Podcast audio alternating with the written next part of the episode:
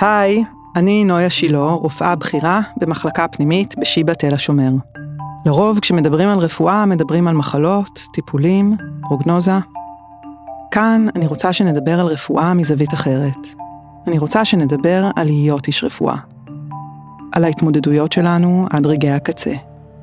על איך מקבלים החלטות ואיך ממשיכים מטעויות, וגם על התרוממות הרוח, החיבור האנושי, רגעי האושר והחסד. בכל פעם אהיה כאן ואיתי אורחת או אורח שמתחברים לעולם הרפואה בדרך ייחודית ויוצאת דופן. נשאל ביחד מיהו איש הרפואה, מהי העשייה המרפאת. איך אפשר למצוא רפואה גם ברגעים קשים, ואולי בהם יותר מכל. איך התפקיד מגדיר אותנו ובמה הוא מרחיב ומשחרר. באיזה דרכים אנחנו משפיעים על האנשים שאנחנו מטפלים בהם, ואיך הרפואה משנה אותנו, העוסקים בה. אני מזמינה אתכם להמשיך איתנו במסע, לנסות להבין ממה עשויה הרפואה, מה הליבה שלה. זוהי הרפואה מבפנים. והיום האורחת שלי היא דוקטור נעמה אושרי, דוקטור לפילוסופיה בודהיסטית, תלמידה ומורה בדרך הזן. מחברת הספר כאור בשולי הענן, רשימות מסע, שיוצא לאור בהוצאת פראג ממש בימים אלה. ועוד אחד בדרך ממש בימים אלה. מה את אומרת? כן. אני רוצה לשמוע. אה, נעמה, את הקול שלך אני מכירה מקרוב, ממש מבפנים. אני מקשיבה לך כבר כמה שנים טובות, בסדרת השיחות מה שלימד הבודה, שלך ושל דליק ווליניץ ברדיו מהות החיים. שיחות מלוטשות עם שירים נפלאים על החיים מזווית הראייה הבודהיסטית. על התכוונות לנקודת שיווי המשקל הפנימי, על הפלא של הטבע וההתבוננות בו, ועל ההתמודדות עם החיים ועם מה שהם מזמנים. שיחות ששיתפתי בהם אנשים אהובים מסביבי, וגם יצא לי להמליץ עליהם לכמה מטופלים שלי, כמו מרשם לתרופה. הרבה מדובר בבודהיזם על הסבל האנושי ועל השחרור ממנו. סבל נובע לא פעם ממחלה ומכאב שלנו או של האהובים שלנו, אבל גם השהייה לצד כאב וסבל כאנשי רפואה גורמת בעצמה פעמים רבות לכאב וסבל. והכאב והסבל האלה עלולים לגרום לאמפתיה להפוך להזדהות, ואז בהמשך כמנגנון הגנה לריחוק ולניכור ולתשישות החמלה. הלב של איש הרפואה, כשהוא עטוי כפפות מגן ומסכה, עלול להיאטם. ואיתו הליבה של הרפואה עלולה להבהב ולדעוך. מצד שני, כשאנחנו כאנשי רפואה מצליחים לזקק רגעים של אמפתיה וחמלה במידתן הנכונה, מתחולל איזה קסם. קסם שממלא ומחזק, ומביא רוח חדשה וטובה של רפואה ושל בריאות עומק. אז אה, הייתי רוצה שנקדיש את המפגש שלנו כאן היום, לחשוב ביחד על האתגרים שבלהיות איש רפואה, האדם שבתפקיד של טיפול, על המפגש, של, על המפגש עם הקושי ועל ההתמודדות איתו, על חיפוש המשמעות במחלה, שיכול לגלות חמלה, על הקשבה לאיתות פנימי שמלמד הבנה חדשה, ועל הגישה לחיים ששואפת להרבות טוב בעולם. היי נעמה. אהלן. אז uh, הבודהיזם uh, הוא לא דת במובן הזה שאין במרכזו אלוהים, אבל ברשותך אני רוצה שנתחיל משיר של רומי על דו שיח בין אדם לבין אלוהים. אוקיי, mm-hmm. okay, זה מתחיל ככה. I said, what about my eyes? God said, keep them on the road. I said, what about my passion? God said, keep it burning. I said, what about my heart? God said, tell me what you hold inside it. I said, pain and sorrow. God said, stay with it. The wound is the place where the light enters you. Mm. The wound is the place where the light enters you. הפצע הוא הסדק דרכו האור נכנס פנימה. ואני חושבת שבעברית זה נורא מעניין כי מדברים על זה שאור מפציע. Mm-hmm. ומפציע ופצע זה אותו שורש. ואני חושבת שאם יש משהו שהרפואה מלמדת זה כשאנחנו משתמשים בכל הכלים שלנו, בכל החושים שלנו כדי להתחבר גם למשמעות וגם לבן אדם אחר, אז הפצע הפרטי הופך להיות גם הסדק שדרכו האור חודר אליי פנימה, אבל גם uh, הפתח שדרכו האור מפציע החוצה, והופך להיות uh, משהו שמאיר גם עבור אחרים. כמאמרו של ליאונרד כהן בשיר. איזה? של סדק. כן. תן לסדק להיות כדי שהאור יפציע דרכו, כן. נכון, מעניין אם הוא מתכוון לרומי. אה, רומי הוא סופי, נכון. הוא מהמאה ה-13 והוא מחזיק את אותה חוכמה. ליאונרד קורן היה תלמיד של מורה הזן, ישב הרבה גם בקליפורניה במנזר זן וחלק מהשירה שלו במיוחד אחרי שגנבו לו את כל הדברים הוא השתחרר מכל מה שיש לו הוקדש ל... לעבודה הפנימית הזאת שהוא נתן וההנניות הזאת שהוא הגיש בסוף. אה, כן והנחת הרבה דברים הנחת הרבה דברים אה, אני חושבת שהדבר הבסיסי ביותר זה להבין אם מדברים על בודהיזם לא כדת או לא כמסורת תרבותית היא גם מהדברים האלה. זה ההבחנה המאוד עמוקה פשוטה ומטלטלת של הבודה שהכל בחיים משתנה ושהאי נחת שרויה בכל מעצם השינוי. אנחנו מזדקנים ואנחנו חולים ואנחנו מתים מתים בהפתעה מתים באסון מתים בזקנה את בתור אשת רפואה פוגשת אנשים בחולי. נכון. ובעצם כל אחד מאיתנו נמצא בחולי, גם זה שעצבני עלינו בכביש. נכון. ובגלל שהדברים משתנים, כלומר אדם בריא הופך להיות אדם חולה, אדם עם ציפייה ליום נפלא פוגש את המציאות אחרת, האי נחת היא אינהרנטית לחיים. כן. זאת הנחת עבודה כל כך פשוטה ובסיסית, שאנחנו לא רואים אותה כמו אוויר. וכשאנחנו יודעים שיש אי נחת, אנחנו יכולים ליפול לאיזושהי פסימיות, זה מה שקרה בשנים הראשונות שבהם הובא הבודהיזם לאירופה דרך שופנהאואר וניטשה, הייתה שם משהו, זה משהו דכדכני, הכל סבל וכולי, אבל זאת לא הגישה הבודהיסטית, ההצבעה על קיומו של אי נחת, קיומה של אי נחת כמצב הקיום האנושי הבסיסי. כשאתה קם בבוקר ואתה פוגש את הרצוי מול המצוי, יש איזשהו פער כזה שאתה שואל את עצמך מה לעשות ואתה מפעיל את כל מה שאתה יודע כדי לשנות את העולם, ואתה מבין שאתה לא יכול לשנות את העולם, כי נכון. העולם הוא כפי שהוא ואתה כפי שאתה. יש איזה למידה, את יודעת, כמו בתפילת השלווה, את האומץ לשנות, כן. את ה... של האלכוהוליסטים אנונימיים. זה של פרנסיס אה, מאסיזי, זה של פיל... פרנציסקוס. פרנסיסקוס הקדוש, את כן. מכירה אותו מסן פרנסיסקו, כן. אבל זה אומץ על ידי, אבל לא המקום, ידעתי שזה שלו. כן, זה יופי. הוא היה איש שהלך יחף על האדמה והוא הוא הלך ב, ברגלי הבודה, יש הרבה בודות ב, בכל מיני מסורות רוחניות, התחלנו עם רומי, עברנו לפ, לפרנסיסקנים ויש את זה גם במסורת היהודית, הקבלית, זאת חוכמה מאוד גדולה, אבל ההליכה ברפוט על האדמה, זה הבנה שיש אי נחת והנגיעה בה, הריפוי הוא הנגיעה, הוא ההסכמה לבוא במגע, אה, לבוא במגע אור באור. עכשיו דיברת על האור שמפציע מבין הסדקים, את יודעת שביפן שנשבר כד, כן. מכירה את ה... קיצוגי. קינסוגי בדיוק, אז מאתרים את השוליים האלה, השבורים, לא מרפאים אותם במובן זה של הופכים אותם, או זורקים את הכד וקונים חדש, או מסתירים את זה, אלא אדרבה, נותנים שם איזה דגש שאומר שבמקום שבו דבר סדוק פוגש דבר סדוק, יש ריפוי, יש רפואה, Mm. יש רפאות. את יודעת שהדבר הזה הוא גם ביולוגית נורא נכון? מהמם. את יודעת שלמשל שבר בעצם, האיחוי שלו הוא Mhm. יותר חזק מעצם נאיבית.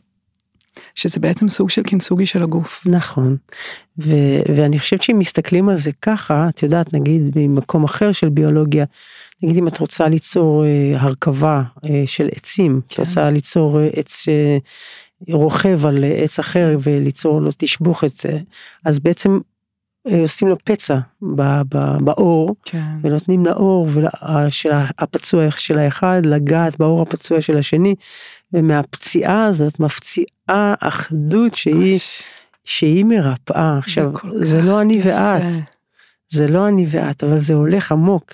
כן. וכשאתה רוצה ליצור אינטימיות בין בני אדם, בין בני זוג, שאתה רוצה ליצור קרבה אמיתית, שהות אמיתית, לפתוח את הלב, להכיל את החיים, חייבים להיכנס בשעריה של הדוקה, של האי נחת, ממש. כמו לקלף את השכבה הזאת של האור, שזה הרבה פעמים הגנות, ו... כן. ולאפשר לכאב שלי להיות חשוף לכאב שלך, כמו שהיה לנו. בשיחה שלנו באוטו, ממש. והכאב שלך לך הכאב שלי, ואז זה נוגע. כן. וזה לא מפחד אה, להתקרב וזה לא מפחד להתרחק זה פשוט נושם ביחד כן. בעצם אנחנו מגיעים ללב העשייה של איש הרפואה, ממש, זה לנשום ביחד את הכאב. ממש. את יודעת שהמילה compassion, שזה חמלה, את יודעת כן. מה זה? זה תשוקה ביחד? לא, אז מה זה? פסיון, סבל, סבל. סבל ביחד. פסיון? פשן? פסיון, מתאוס פסיון, כן, בטח, לא בטח. הרקביהם. נכון. אז רגע, אז מה בין זה לבין המילה פשן? עולם תשוקה. אחר. עולם אחר? עולם אטימולוגית זה שונה? אטימולוגית שונה. קומפסיון, להיות ביחד בסבל. כלומר, להיות ביחד, שאני רוצה לעשות רפואה, בין אם אני עושה אותה לעצמי, או בין אם אני עושה אותה לאחר, או בין האחר עושה אותי לי. דרך אגב, גם המקום הזה שם שהאחר ואני פתאום אין לנו גבול. כן, אנחנו אותו דבר, יש לנו אותו אור. אחדות. גם העולם, כן. העצים, זה להיות ביחד, ואז השאלה מה זה נקרא להיות ביחד. וואו, אני רואה שאת בעצם פותחת פה אמ, שני עולמות שמאוד מאוד מעניינים בעיניי ואני רוצה שנדבר על שניהם. העולם הראשון שממנו התחלנו והוא באמת מאוד מאוד עוצמתי ואני חושבת שהוא אמת שורשית מאוד עמוקה שאני מרגישה אותה מבפנים גם אם אני לא יודעת להגיד אותה בכזאת צורה רהוטה. אמ, זה דרך זה שהכאבים שלי, הפצעים שלי, אה, המקומות שבהם אה, אני חווה סבל, מאפשרים לי להיות אשת רפואה יותר טובה. מהמם.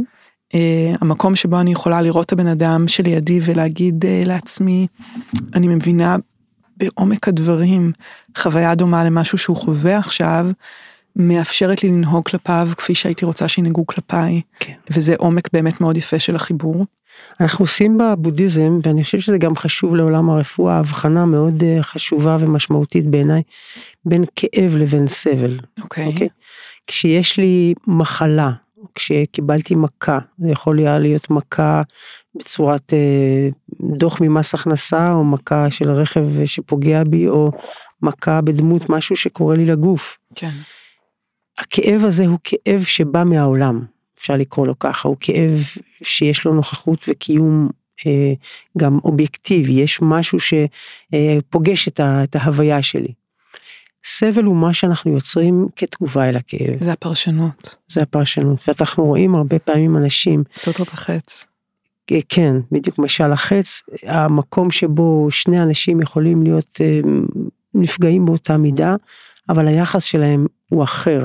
האחד מוכן להתוודע על הדברים ולהכיר וללמוד ולהעמיק ולקבל ולראות את ההזדמנויות שבתוך הדבר הזה. את יודעת, המילה משבר היא, היא באה מהמילה העברית, משבר זה הספסל שעליה יושבת היולדת בעת הלידה, זו מילה תלמודית. כלומר, בכל לידה יש משבר, משהו נשבר שם, משהו נולד, זה אינהרנטי. כן. אז יש אחד שעושה את המסלול הזה ויש אחד שאומר יש כאן תקלה גדולה יש כאן אה, אה, קורבניות גדולה למה זה קרה לי למה ממש. הגנטיקה הזאת היא באה אליי אני לא רוצה את החיים האלה. והשתי העמדות האלה הן שונות לחלוטין והן באמת בחירה גדולה של התודעה. כאן יש לנו את החירות לבוא ביחס לכאב. הכאב הוא בלתי נמנע אנחנו אומרים תמיד אבל הסבל הוא אופציונלי ואני חושבת שהרפואה יכולה לבוא בשתי הרמות האלה. ממש. הרפואה יכולה להיות להיטיב את המצב הפיזי או לפעמים הנפשי שהוא קשור בפיזי, אבל גם הרפואה שרואה את האדם כמכלול ולא רק את, ה, את החולי כן. הפיזי, ואז אנחנו יורדים לרמת התודעה, איך אני מקבלת, לומדת, מסכימה להיות עם הדוקה הזאת, עם האי נחת. היא ישנה, איך אני איתה, איך זה איתי. כן. זה, זה הריפוי ואז אנחנו אומרים שהרבה פעמים קוראים לזה the wounded healer, כן המקום של הפצע הוא הופך, למה? כי אנחנו יודעים, לומדים, מתאמנים, כושלים, מצליחים אה, לפגוש את, ה, את המקומות ה- ה- המעורערים שלנו, המקומות השברירים שלנו, המקומות הסדוקים שלנו, הלא מושלמים. הלא מושלמים שלנו. וזה לא מקום לברוח ממנו אלא מקום לחנות בתוכו כן. לא לריב איתו. אה, גם לריב איתו זה חלק מהעניין אבל ללכת לשם זאת אומרת כן. לא ללכת להימנע ממנו. כן כן יש שם הזמנה גדולה מאוד כן. את יודעת, זה נורא מעניין, כי את כל הדברים האלה שאנחנו אומרים בעצם בהקשר של אה, מחלה, יש כאב, הכאב הוא נתון, הסבל זה האופן שבו אני מפרשת אותו ואולי בו אפשר, בשד, זה השדה שבו אני יכולה לפעול. אני מרגישה שכל הדברים האלה גם מאוד מאוד נכונים לעצם עשיית הרפואה. נכון. גם לעמדה של איש הרפואה, ויש לי פתק שאני רוצה להקריא לך שמדבר בדיוק על זה. בסדר? אוקיי. אמ, אתמול בכוננות דיברתי עם אמיר שהיה תורן, והוא אמר לי שאנחנו מקבלים עכשיו למחלקה מתנה. מתנה שתגרום לך לחפש פתח מילוט. מספר לי על איש בן 73, ערירי, עם פצעים ברגליים שיש בהם רימות של תולעים. ממשיך לספר לי שהשכנים לא ראו אותו יוצא מהבית כמה ימים והזמינו משטרה שפרצה עליו הביתה ואמבולנס שהביא אותו למיון. נכנסתי לנרטיב, נסחפתי בתוכו. אמרתי לעצמי קיבינימט, אולי זה הקש שישבור את גב הגמל. הקול של אמיר קטע לי את סחרור המחשבות. אגב, את יודעת איך מטפלים ברימות? עניתי לו, מי חמצן, יש בחדר תרופות. יש דברים שכבר נדרשתי אליהם. ולמחרת, בביקור בוקר, היום, נכנסנו כולנו לחדר המבודד, שבו השכיבו אתמול בלילה את האיש עם הרימות. ראינו איש מתוק, ביישן, אבוד, רזה רזה, בשוליים של החברה. התיישבתי על עדן החלון ליד המיטה שלו והתחלתי לדבר איתו. שאלתי אותו מי הוא. הוא סיפר לי שהוא נולד בפולין והגיע לארץ בגיל שבע, שעבד בעירייה ויצא לפנסיה ב-2009 בעקבות קיצוצים, שהיו לו הורים ואחות ודודה וכולם נפטרו, ושיש שכנים שעוזרים לו כשהוא נופל. ומה אתה אוכל? טייק אווי. יש מסעדה שהוא הולך אליה. סיפר לי שהוא תמיד מזמין בדיוק את אותו דבר, מרק שהוא אוכל במקום, שלא יתקרר, וקציצות שאותן הוא לוקח בכלי חד פעמי לאכול יותר מאוחר בבית. ובדרך חזרה הוא גם עוצר וקונה לעצמו קפה הפוך. ומה אתה אוהב לעשות? איך עוברים עליך הימים? הוא המשיך וסיפר לי שהוא רוב היום בבית, שהוא אוהב לראות סרטי טבע וגם לקרוא, ושיש לו מינוי על מסע אחר. ואנשים מהרווחה דואגים לו. ועוקבים לראות שהוא בסדר, וש... וכשהוא לא ענה לטלפון, כי לא הצליח לקום מהכורסה, שלחו סיוע לפרוץ אליו הביתה, לפרוץ את הדלת ולהביא אותו אלינו. ואחרי שדיברנו איתו והכרנו אותו קצת, ביקשנו רשות לבדוק אותו. ובדקנו אותו בעדינות, ומצאתי עליו את כל סימני החסר התזונתי וההזנחה, עד רמת הפריחה שטיפוסית לצפדינה, מחסור עמוק בוויטמין C. ואמרתי לו, אתה יודע, נצטרך לעזור לך למצוא בית אבות להיות בו. אתה לא יכול להמשיך לגור לבד בבית. והוא ענה לי, אני מבין. Hmm. וחשבתי לי שאולי הישורת האחרונה בבית אבות תהיה יפה עבורו, ואולי הוא לא יהיה כל כך בודד.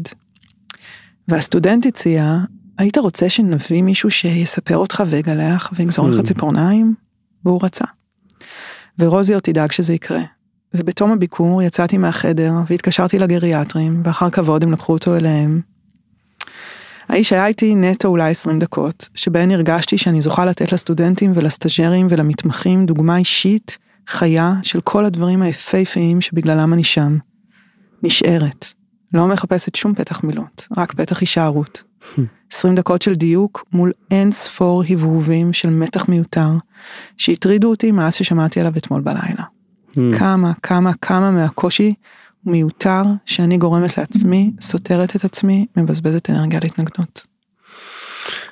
קודם כל זה מקסים, הרפלקציה שלך, אני מוכרחה להגיד גם עדינה ועמוקה ומעוררת אה, התפעלות, אבל את יודעת, המעשה הזה שעשית, שעשיתם, שהלב הלך בפרספקטיבה הבודהיסטית, זה לראות אה, רימות על הרגליים, מלראות את הרימות כמחלה, ללראות את האדם כשלם.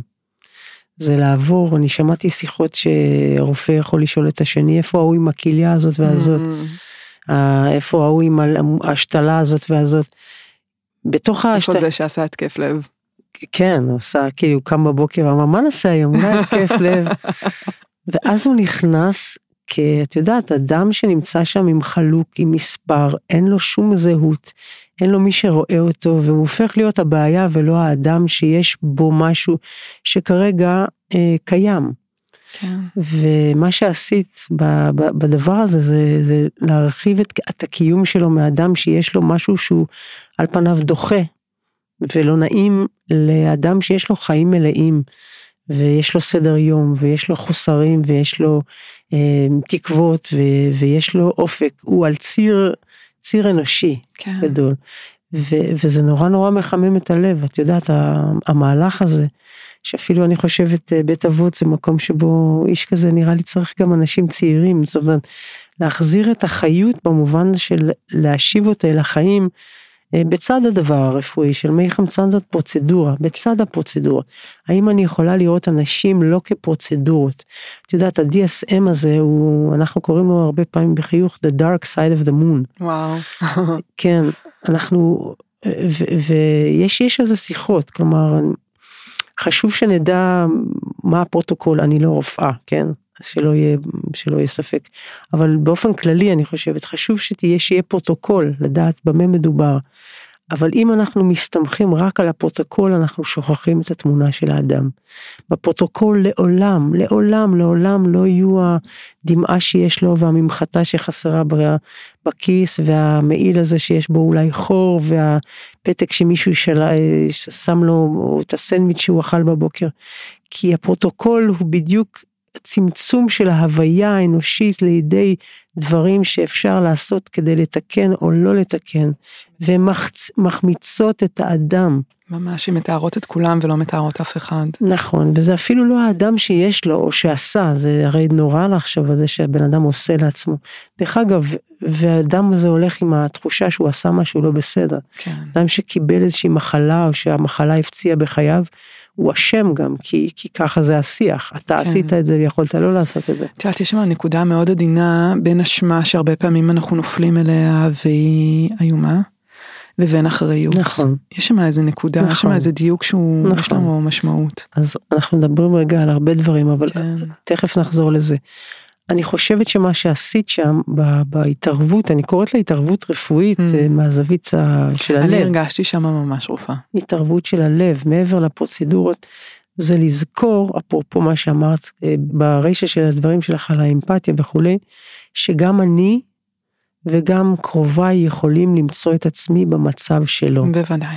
וזה מה שעושה את הדבר לא מבחינת האמפתיה ואנחנו נופלים יחד לתוך אותו מקום, אלא ההבנה שאנחנו קורצנו כולנו מאותם החומרים, ופעם אחת זה שם ופעם אחת מחר בבוקר זה פה או ההפך. וכשאנחנו זוכרים את הדבר הזה, אני נותנת לתלמידים שלי הרבה פעמים את התרגיל, אנחנו קוראים לזה הזקנה שעוברת ברחוב. להסתכל עליה, בדרך כלל אנחנו מסתכלים עליה, אנחנו אומרים, מה היא זזה לאט ואין לי זמן וכל מיני דברים שהיא מפריעה לנו בדרך, או שמי אכפת ממנה, אני צעיר, בריא ובקיצון, זה לא, זה לא עובד ככה. אבל לראות אותה כמישהו שאני, היא עתידי, או היא האימא שלי, או היא ה... ולראות רגע אחד שאתה שם לב לזה שיש שם את אותם החומרים שיש אצלך. גם היא רוצה להיות מאושרת, גם היא לא רוצה לחלות, גם היא נפרדה מאנשים שהיא אהבה וכבר אינם חלק מהחיים שלה ועוד היא תיפרד. וגם היא מתמודדת וגם לה יש שברון לב וגם היא רוצה למצוא את עצמה בנחת שמה את הראש של הכרית עטופה ומוגנת ובטוחה בימים קרים. כל הדבר הזה שאנחנו מסתכלים על האחר ואנחנו אומרים כמוך גם אני זה המקום שבו יכולים להשיל את האיבה הזאת הפנימית שעוש, שאני חושבת חוצצת בינינו לבין האנשים שאנחנו קוראים להם המטופלים שלנו. אני חושבת שהמטופלים שלנו הם לא מטופלים שלנו. אנחנו כולנו באותה, הם, אותו מקום שמישהו אחד יודע יותר את הפרוצדורות, אבל אנחנו לא יכולים להיות ערלי לב. שהרבה פעמים קורה, אני זוכרת הסרט דוקטור שראיתי. בטח, בטח, וויליאם האר. עד שהוא לא עמד שם בתור, הוא לא ידע מה זה לעמוד בתור. ממש. ו- ואני חושבת שהדבר הזה, האימון הזה, התרגול הזה בלראות בעיניים טובות ורכות את האדם למולנו כאדם שלם, הוא לא חולה באופן אה, עמוק מההתחלה ועד הסוף. יש בו עכשיו איזשהו קושי שגם לי יהיה, ואנחנו מוכרחים להחליף בינינו את המיצים האלה של ה... ממש. של ההוויה. את יודעת, אני רוצה להגיד על זה, זה, אני כל כך מסכימה עם הדברים שאת אומרת, הם מעלים בי כמה מחשבות. קודם כל, את אומרת, מדברת על האישה הזקנה, שגם היא רוצה מקום להניח לה את הראש, וגם היא רוצה נחת רוח, וגם היא רוצה אה, ליהנות מהחיים שלה. ובהקשר הזה אני הייתי עושה לעצמי כל מיני תרגילים מחשבתיים, ואחד התרגילים המחשבתיים שהייתי עושה, שהייתי עושה לעצמי, בעיקר אגב אה, כשהילדים שלי היו יותר קטנים סביב הלידות, שהייתי חוזרת כל פעם מחופשת לידה, זה שהייתי אומרת לעצמי, וגם היא הייתה פעם תינוקת מתוקה, נכון, שינקה ועשו לה אמבטיה. נכון, נכון.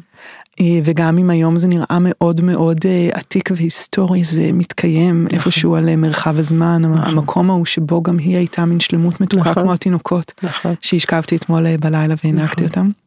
טיך נתן אגב, יש לו מדיטציה שלמה, נזיר, שהוא גם מורה ענק ל... נפטר לא מזמן, נכון? כן, נפטר לא מזמן בגיל 95. הוא אמר בהקשר של היחס שלנו להורים שלנו, אפילו לא לזקנה, לפעמים הז- הזקן שהוא גם ההורה זה עוד יותר קשה, נכון, זה לראות את הילדות שהייתה לו שהיא לא הייתה כל כך מושלמת. נכון, המקום הזה שהלב יכול להתרכך, לא היה. נכון, ואז אתה, אני באמת חושבת שכשאני מצליחה לעשות את התרגילים המחשבתיים האלה, זאת אומרת לסובב את הקליידוסקופ, את הקליידוסקופ הזה שדרכו אני מסתכלת על המציאות, לא משנה איך, לנסות קצת ימינה, לנסות קצת שמאלה, לנסות קצת לנער ולראות איך התמונה נראית אחרת. אה, הרבה פעמים מגיעות שם המון הפתעות שמאפשרות לי נחת רוח. מהמם. זאת אומרת, זה לא שאני מתוך איזה פילנטרופיה עושה חסד לבן אדם הזה, אני הרגשתי שם רופאה, כמו שהרבה פעמים אני לא מצליחה להרגיש רופאה בכזאת שלמות ובכזה יופי. והמקצוע הזה שהרבה מדובר על העומס שבו, בעיקר במחלקה פנימית, אמ, הוא כל הזמן משפיע עלינו שפע של הזדמנויות להיות בדבר הזה. ואחד הדברים שאני הכי אוהבת לעשות בתוך יום מאוד עמוס, שאני יכולה הרבה פעמים להתרוצץ על הרבה בירוקרטיה ולהרגיש כאילו לכודה בתוך איזשהו מרוץ עכברים, אה, זה להצטרף לביקור. פשוט להצטרף לביקור, ללכת Mhm. לדבר עם אנשים.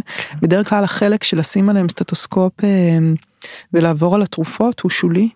פשוט לדבר עם אנשים, ואנשים, אה, יש להם תגובות כל כך יפות לדבר הזה, ואז זה לא רק שאני עושה חסד איתם, אני עושה חסד איתי. נכון, נכון, זה גם אה, אנטי שחיקה עבורך. אנטי שחיקה אולי הכי נכון. חזק שיכול להיות. את יודעת, יש ברפואה הטיבטית או בעולם של האסתטיקה הטיבטית, שם זה לא כל כך אה, נבדל, האסתטיקה, דיברנו קודם על הסדקים בתוך ה... כן, אה, זה ביטוי שנקרא עיניים טובות. ספרי לי. איך שאת מסתכלת עכשיו עליי, את כן. מסתכלת עליי בעיניים טובות, עיניים שרואות את הטוב שבי, רואות את הסבל שבי, כן, רואות את האנושיות שבי, זוכרות שאנחנו אותו דבר. זה לא שאת רופאה ואני חולה, שאנחנו בעצם באיזושהי כן. היררכיה.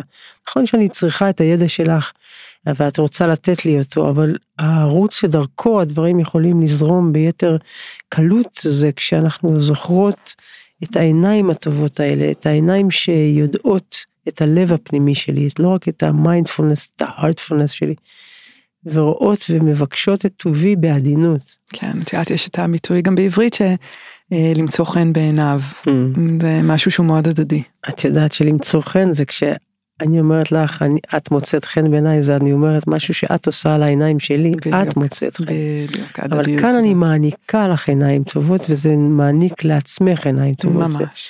והחמלה הזאת היא לא רק חמלה שמרפאה, גם החמלה העצמית מאוד אה, מאוד מאוד חשובה. שאלת קודם על עניין של אה, אשמה ואחריות. אחד הדברים שקורים לנו כשאנחנו חולים זה אנחנו מאשימים את עצמנו. כן. לא לקחת אחריות, אתה אשם וכולי. אחד הדברים שמרפאים בכל משהו שאנחנו קוראים לו במרכאות טעות בחיים שאנחנו עושים, זה לזכור שאנחנו רק בני אדם, ש... שמה שנקרא מקח טעות הוא חלק מהעניין, שמחלה היא חלק מהעניין, שיש איזושהי תנועה של הדברים, שדברים באים ודברים הולכים. אנחנו חסרים הרבה פעמים את הרכות כלפי עצמנו, נכון. וזה הרבה, הרבה פעמים אה, גורם לנו, אה, הוא לא מאפשר לנו לרפא את עצמנו באופן עמוק. נכון. אה, אני חושבת שבתוך אה, מה שנקרא מחלה נמצאים ריבוע דברים. מה את רואה שם למשל?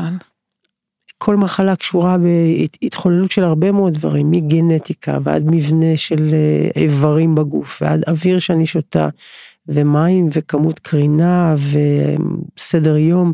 חלק מהדברים יש לי עליהם אחריות וכדאי שאני אבדוק את הדבר הזה.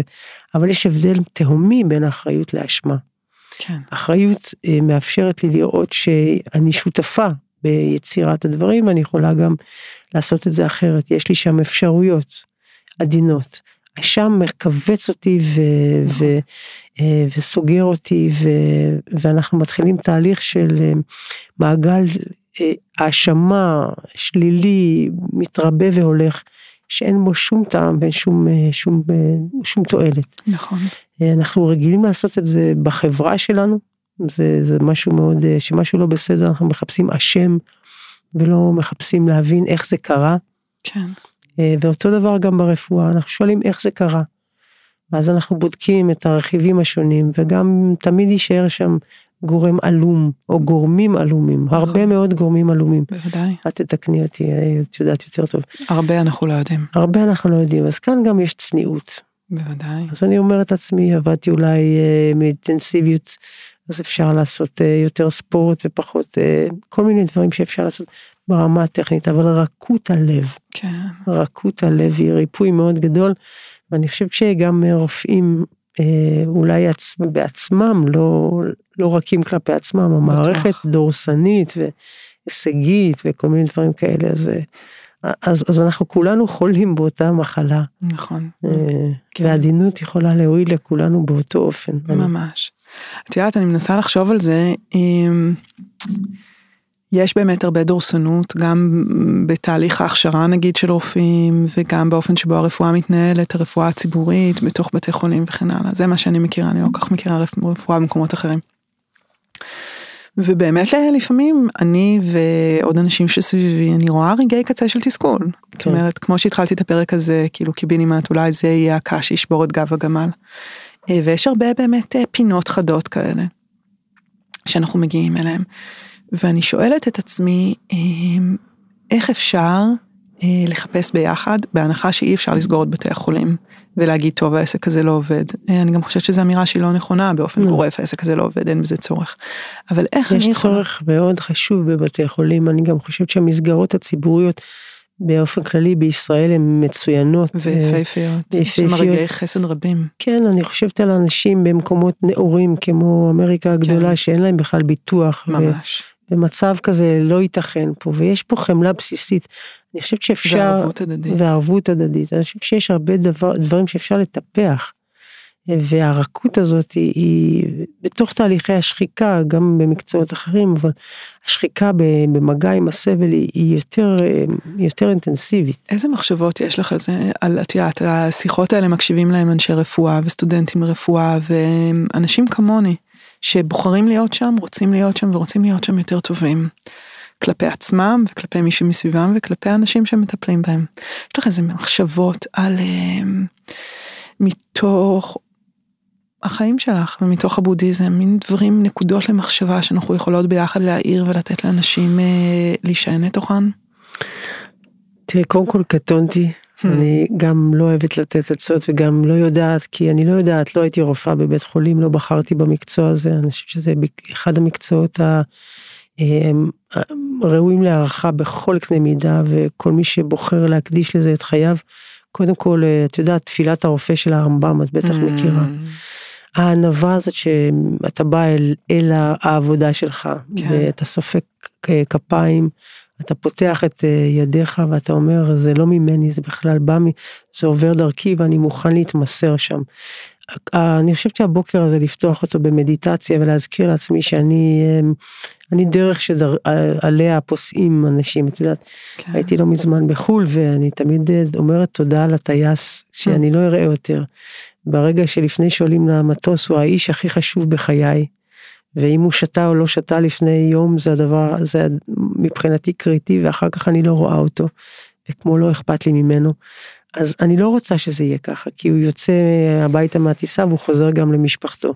שתהיה בנו את הענווה הזאת לדעת שלא הכל בידיים שלי. כן. שאני לא יודע. אני הרופא אני רוצה את מרחב אי הידיעה את מרחב הספק את מרחב הרכות.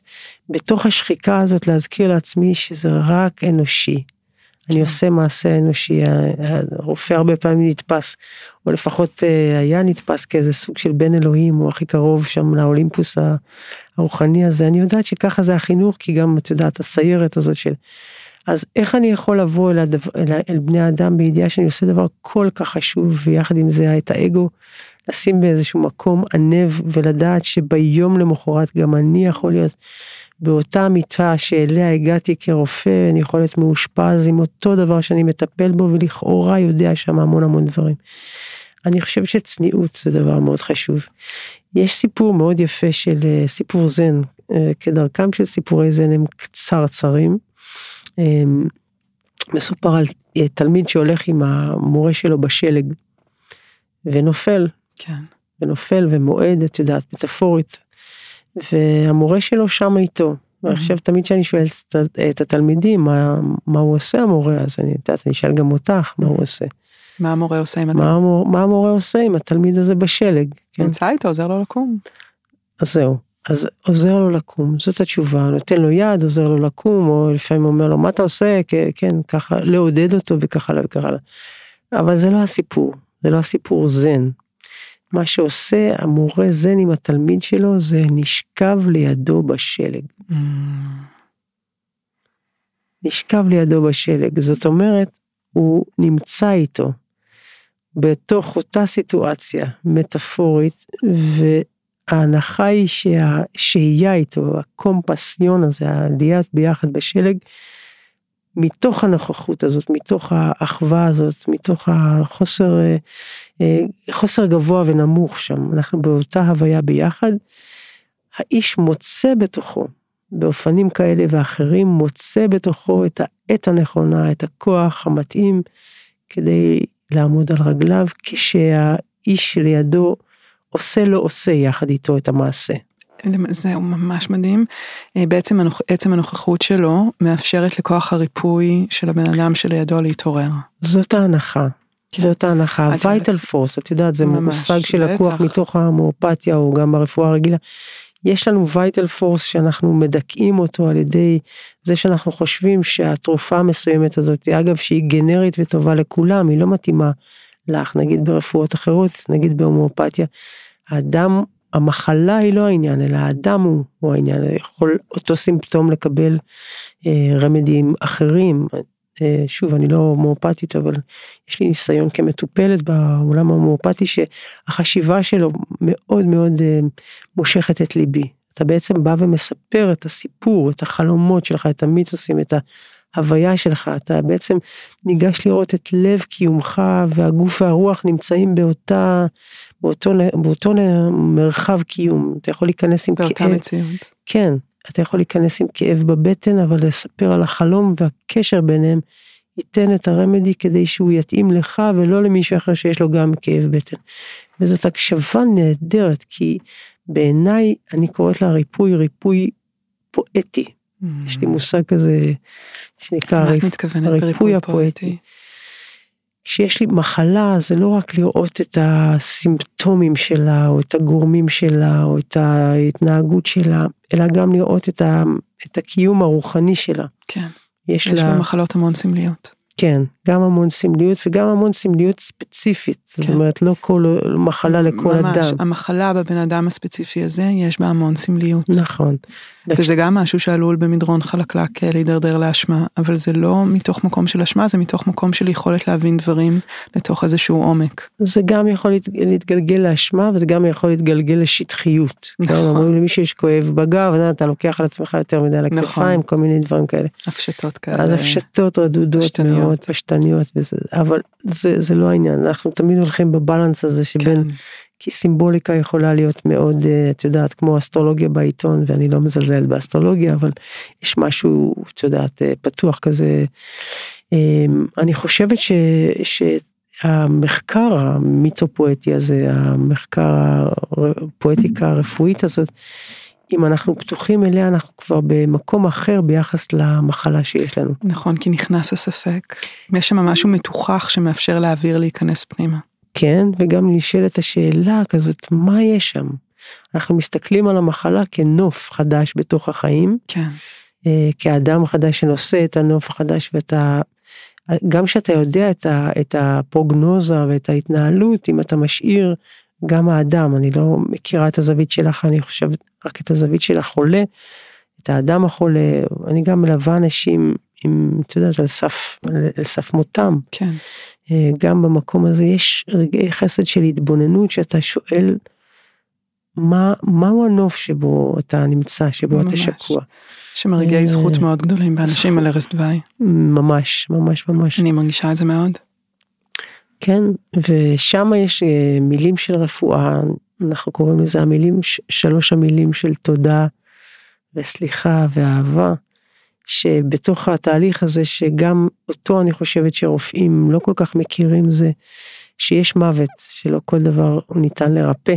כן. אמ, אני יודעת כי הייתה לי פעם תלמידה לפני כמה שנים שהיא לימדה בבית ספר לרפואה והיא אומרת שאת הסעיף הזה של אולי זה השתנה מאז אבל הסעיף הזה של אמ, מה שנקרא קוצר היד הרפואית להביא מרפא מהמם. והעובדה שבסוף יש מוות ומה עושים עם הדבר הזה כן. פיל הזה בחדר כן. יש פחות אה, התייחסות בוודאי. אז אה, ואני חושבת שזה מאוד חשוב חלק מהעבודה של, ה, של הבודהיזם והחברים אה, יש, יש הרבה מאוד חברים בודהיסטים שעוסקים בתחום הזה של, של ליווי וליווי רוחני וליווי כן. על סף וליווי אחרי הוא מאוד מאוד חשוב כי זה אותו דבר כן ברור לי שאני צריכה לקחת דולה לתהליך כן. של לידה אבל תהליך של מוות הוא משאירים אותו ככה בלי הכנה ובלי זה ובלי כן. שיחה ובלי רפואה. כן, כן, כן, כן. אנחנו קוראים לזה צירי המוות, לא רק צירי הלידה. נכון. נכון. ממש ככה. Mm. אני, וואו, זה, הדברים שאת אומרת כל כך מעוררים בי המון מחשבות. את מדברת על הווייטל פורס, על Mhm. כוח החיים הזה, שהוא משהו, את יודעת, שאולי מילולית אנחנו לא יודעים לתאר אותו במילים שלנו, אבל הוא כל כך נוכח ברפואה, אפילו דרך אפקט הפלסבו. מהמם. עצם זה שאומרים לי, קחי תרופה ואת תרגישי יותר טוב, וזה יכול להיות uh, כמוסה עם סוכר או עם מלח שאין בה כלום, ופתאום אני מרגישה יותר טוב. זה התגלמותו של הווייטל פורס, זה יכולת הגוף שלי לרפא את עצמו. את יודעת, המילה פלסבו יש בה זלזול, ב... ממש, זלזול ממש. בלקוח, וגם זה כנגד האנשים שהם אנשי רפואה קונבנציונליים, שאני מאוד מעריכה ומכבדת, שאומרים מה מחט של אה, זה יכולה, של כמה מילימטרים שאתה דוקר באיזה נקודה יכולה לשנות, או מה רמדי הומאופתי שעל כאילו פניו אין בו כלום. אין בו כלום, אפילו לא אין, כאילו אין בו כלום, הוא הד של הד של הד של הד, כי ככל שהוא מתו, הוא מדולל. מדולל יותר העוצמה שלו ואתה, אנשים אומרים לי אני צריך להאמין בזה וכולי, אני לא בעד או נגד כאן בשידור, יש לי עמדה, אבל אני ראיתי המון דברים, אה, גם באופן אישי והמשפחה, אנחנו כולנו עשינו דרך של אה, ריפוי באמצעות הרפואה אה, הזאת המשלימה, האינטגרטיבית, היא לא מחליפה את הרפואה בשום צורה שהיא. אה, תישבר לי היד או אני צריכה לעקור שן או אני צריכה לעבור ניתוח, אני יודעת איפה לחפש את זה ואיפה לא. אבל לתהליכים של maintenance, תהליכים של לא להגיע לרופא וזאת עוד נקודה, לא להגיע לרופא שאני חולה. שהרופא כמו בסין רואה אותי כל השנה, שואל אותי איך אני חיה, איך המערכת הלבבית שלי, איך היחסים במשפחה, מה אני אוכלת, איך נראה הבית שלי, כן, כל העניין של הפאנק שווי זה לא לשים ברווזים ליד המיטה, ש... אלא איך הזרימה של אותו וייטל פורס, צ'י, כן, איך זה זז בתוך הבית. אמ, אני אספר לך סיפור שנזכרתי בו עכשיו, לפני המון שנים באה אליי מישהי, הייתי באיזה סדנה והחליטה שהיא רוצה לבוא לפגישה והיא סיפרה לי על הכאב הנוראי שלה שהיא, מנה- שהיא נמצאת בו שהיא לא יכולה להיכנס להיריון, ממש, באמת באמת ייסורים מאוד גדולים ואני לא יודעת למה, באמת משום מקום. שאלתי אותה, אה, שאלתי אותה איך החיים שלה ושתתאר לי את הבית שלה. אוקיי. ואז היא סיפרה לי שלבן זוג שלה אה, הוא היה חובב של אספנות של אה, עיתונים ישנים, של מגזינים, כל מיני דברים.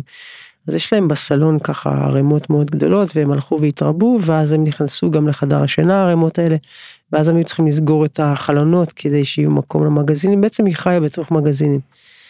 ואז דיברנו על זה שב, שמישהו רוצה להיכנס לחיים אין לו מקום כי הכל מלא במגזינים כן. וזה היה לה מאוד קשה אבל משהו התפנה וכעבור שלושה חודשים יאללה. זה היה ממש אני שונאת לספר סיפורים כאלה כאילו יש פה ניסים.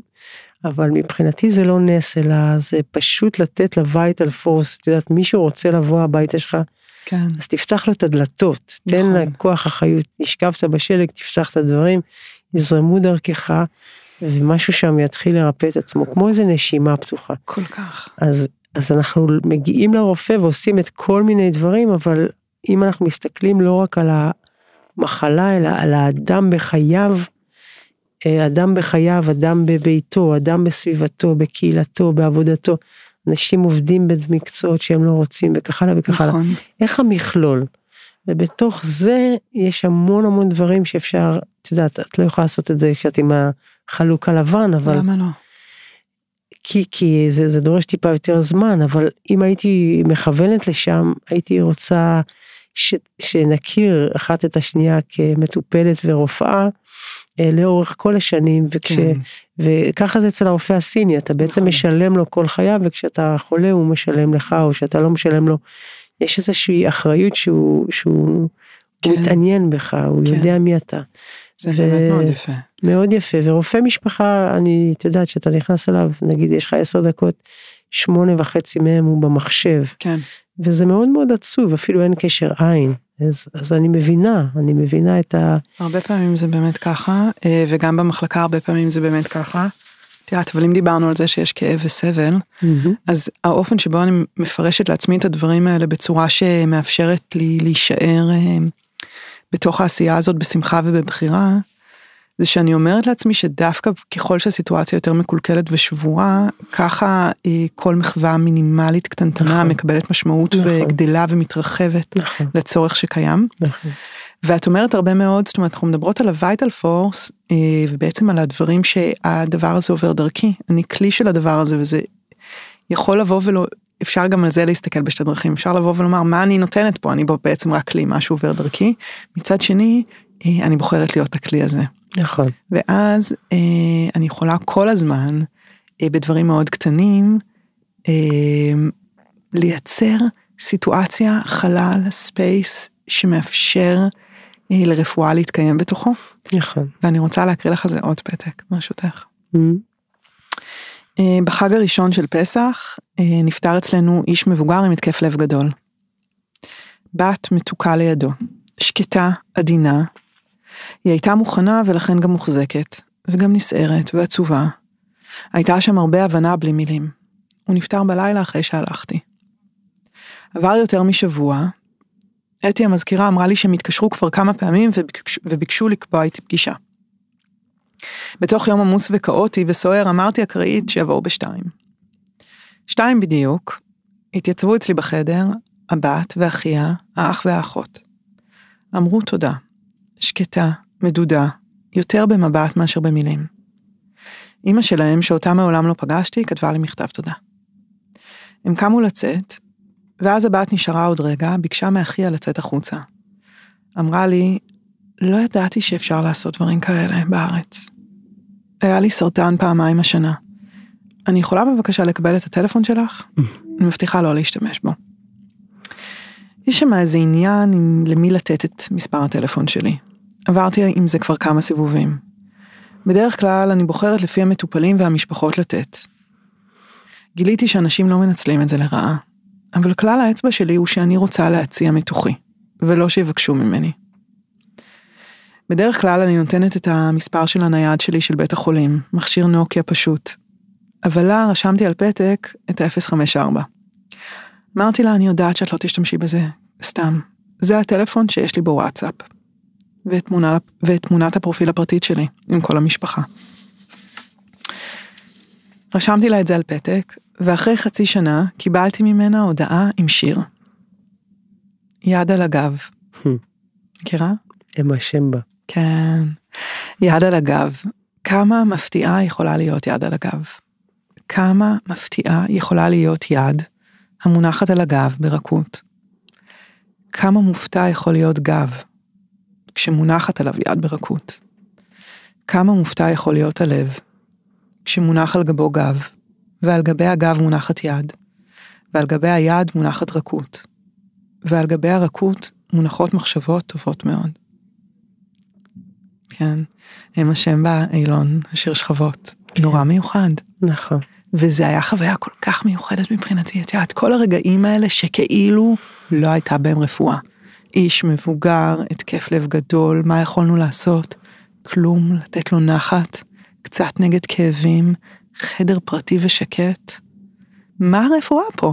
מה, כאילו בשביל זה למדתי שבע שנים ונבחנתי מבחנים, ומבחינתי יש שם תהליך מאוד גדול של שחרור, כי זה לא ההירואיקה. לא כותבים על זה מאמרים, לא מקבלים על זה פרסים, לא כותבים על זה בעיתון, אף אחד לא עומד ומוחא לי כפיים, וזה רגעים מזוקקים שאני מרגישה בהם אה, הכי רופאה שאני יכולה להיות, שאני מקבלת פידבק מאנשים שהם מרגישים רפואה, אה, ואלה בעצם הרגעים שהם גם הלב של כל השיחות האלה שאנחנו מקליטים פה. זה נכון, אה, נכון, את יודעת, קטונתי, אתה, אני קדה לך hmm. על, ה, על, ה, על הדבר הזה, על, ה, על האנושיות. בסוף זה אנושיות, זה ראית משהו, זה, זה נתת מקום למשהו, זה פתח דלת למשהו.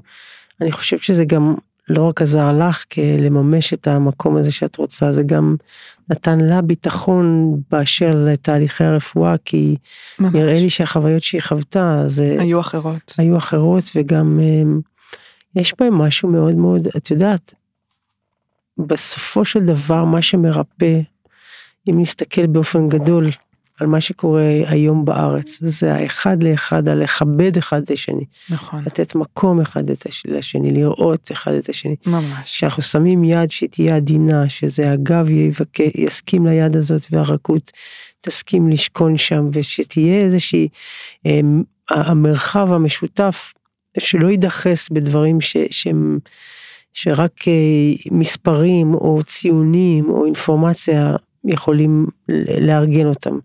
שתהיה שם אנושיות פשוטה ורכה. ומקשיבה. ומקשיבה ומכילה, והדבר הזה של ההקשבה הוא מאוד, אה, אני חושבת שהוא לא רק לפרוגנוזה חשוב, אלא, אלא בכלל, לתת שם אה, מקום נוסף לדברים שהם מעבר למה שאתה יודע להביא. להסכים להתמסר לזה. כן, להסכים להתמסר, וזה כל כך מקסים שאת יכולה, ואת אה, בגופך מממשת, בליבך מממשת משהו עבור החולים שהוא כל מצ... כך משמעותי. כשזה מצליח, ולא נכון. תמיד זה מצליח, נכון. זה בסדר. נכון. אבל כשזה מצליח זה, זה אושר גדול. זה נכון, זה נכון וזה לדורות, את יודעת גם. זה לדורות, אנחנו אף פעם לא יכולים לדעת איזה אדוות והשפעות נכון. יש לדברים האלה, נכון. ולאן זה מגיע. ובן אדם כזה הולך הביתה, איך הוא עם הילדים שלו, נכון. איך הוא עם נכון. החברים שלו, איך הוא עם הבן זוג שלו. יש לדברים האלה אדוות על אדוות. נכון, וגם הידיעה שהוא בא למקום שיש בו רפואה עדינה ואנושית, תביא אותו אם יש לו איזושהי שאלה וספק לרופא עדין ואנושי. אמ, אני נתקלתי בהרבה מאוד רופאים, מישהי שאמרה לי, כאילו, לפני שהיא מכירה אותי, מסתכלת על משהו אחד, היא אומרת, אוי, מצב נורא נורא קשה, אה, על משהו אחר בכלל, לא משנה כרגע את הפרטים, זה, אמרתי לה, מה את יודעת, אה, אני נוסעת תכף ליפן, אני זה, היא אומרת לי, אה, באמת הייתי ביפן, יש שם בודהיסטים, אמרתי לה, כן, מתרגלים.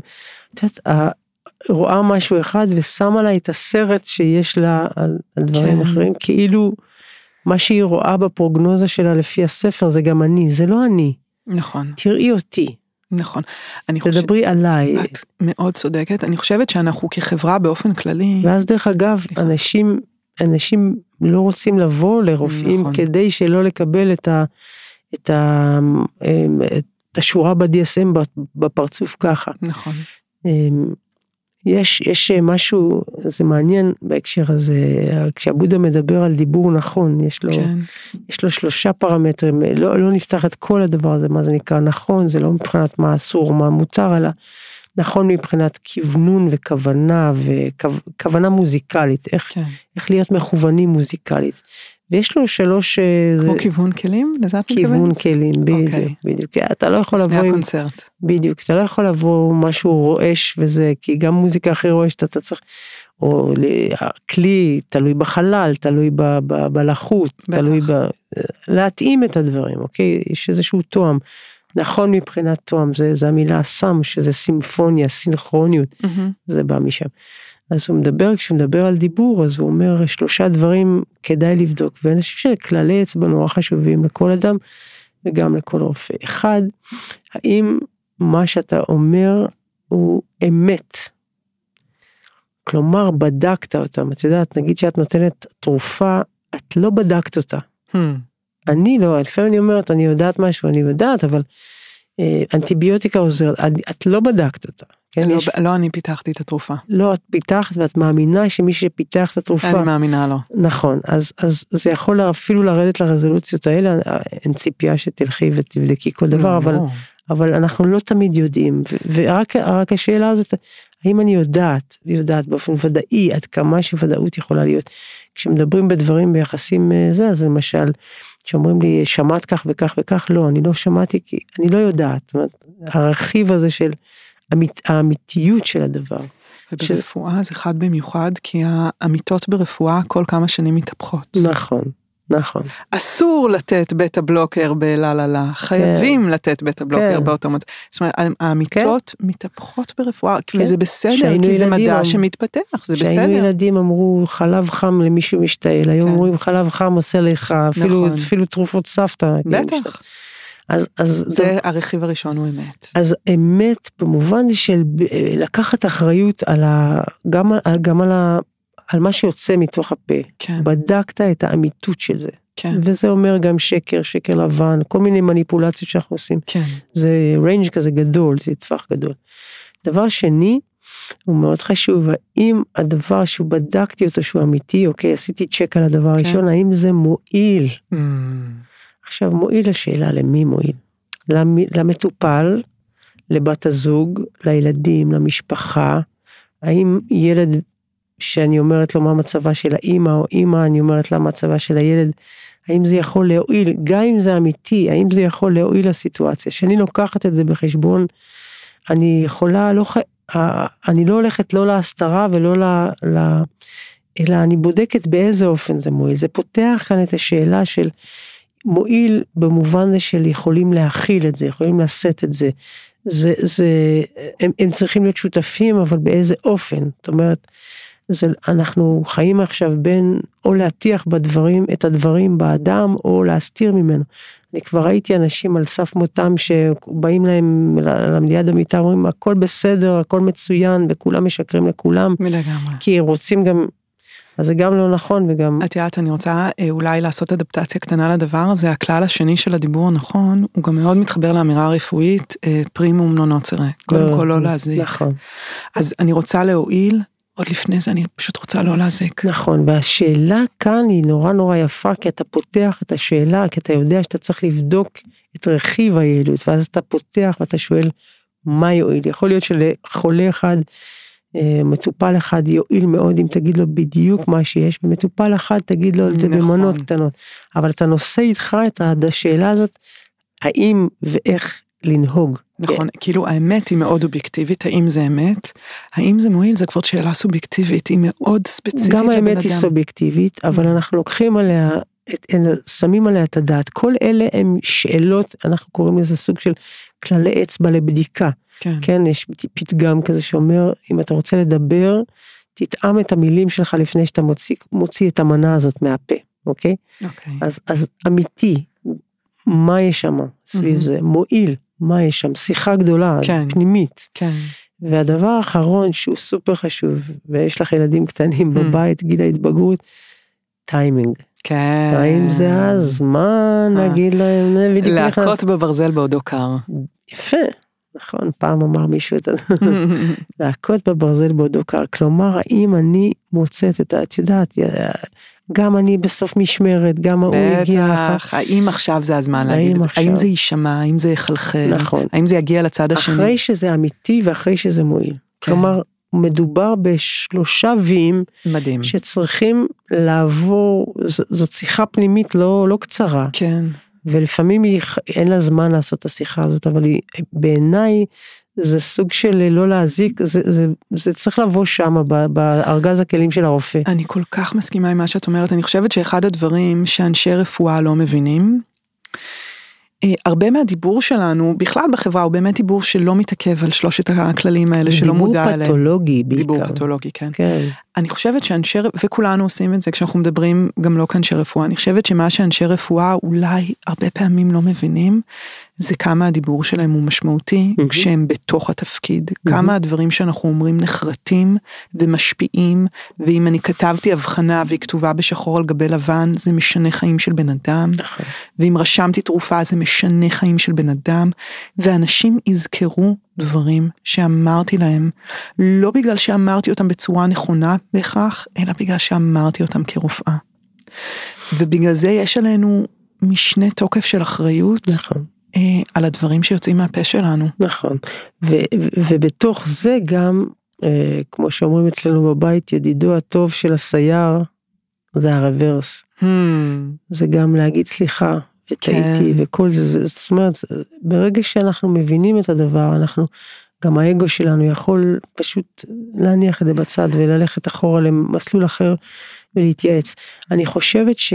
שרפואה מתחילה בלשכב על השלג זה גם חלק מהווייטל פורס. שאני יודעת שיש מישהו לידי שגם רואה אותי בעיניים טובות וגם יודע להניח בפניי אה, וגם סומך עליי שימצאו בי הכוחות וגם רואה את, את הדרך המשותפת וגם יודע ללכת אחורנית. ולא מתיימר להגיד כל התשובות אצלי בכיס. וגם יודע כמה דברים על מרקחות ו- כן. ומי חמצן אז יש שם תקווה. אני רוצה להגיד לך, זה נורא מעניין, אני עושה המון שיחות עם אה, מטופלים ועם משפחות. אה, זה גם התפקיד שלי כרופאה בכירה, אני גם מאוד אוהבת לעשות את זה. ואני מוצאת שבשיחות האלה, הכללי דיבור האלה מאוד מאוד חשובים, והם מגיעים אחרי שאני שואלת שאלות. Mm-hmm. אני קודם נותנת להם לשאול, מה אתם יודעים? מה רציתם לשאול אותי? מה הדבר שהכי מפריע לכם, וזה עשה, עושה מסגור אחר לגמרי לכל השיחה שאני כל כך מתחברת לכללים שאת מנסחת אותם, שבודה מנסח mm. אותם עבורנו, אבל קודם כל להקשיב. נכון. אמר לי פעם מישהו, בגלל זה יש לנו שתי אוזניים ופה אחד. נכון מאוד. כן. נכון מאוד.